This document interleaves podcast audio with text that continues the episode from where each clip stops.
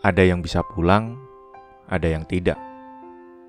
Ada yang nekat pulang, ada juga yang tidak. Ada yang berjumpa secara langsung, ada juga yang hanya via telepon. Ada yang tersenyum lebar sebab THR turun. Ada juga yang senyum lebar karena bersyukur Lebaran kali ini keluarganya masih lengkap.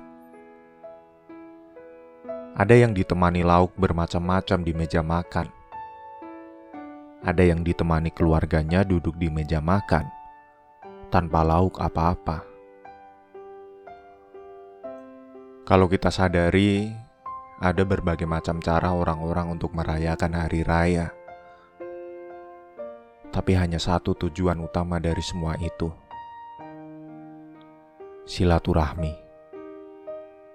Terhubung kembali dengan orang-orang yang sempat tidak berkabar,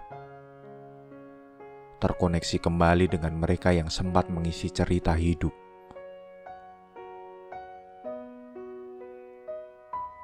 Hanya terkadang ada saja hal yang menghalangi silaturahmi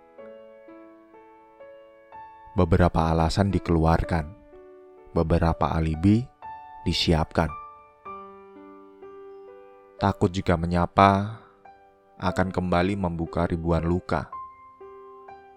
Khawatir jika menanyai kabar akan membuat hati kembali menjadi ambiar. Takut jika meminta maaf terlebih dahulu akan membuat derajat diri turun Ah, manusia memang seperti itu. Suka menerka-nerka yang sebenarnya tidak akan terjadi.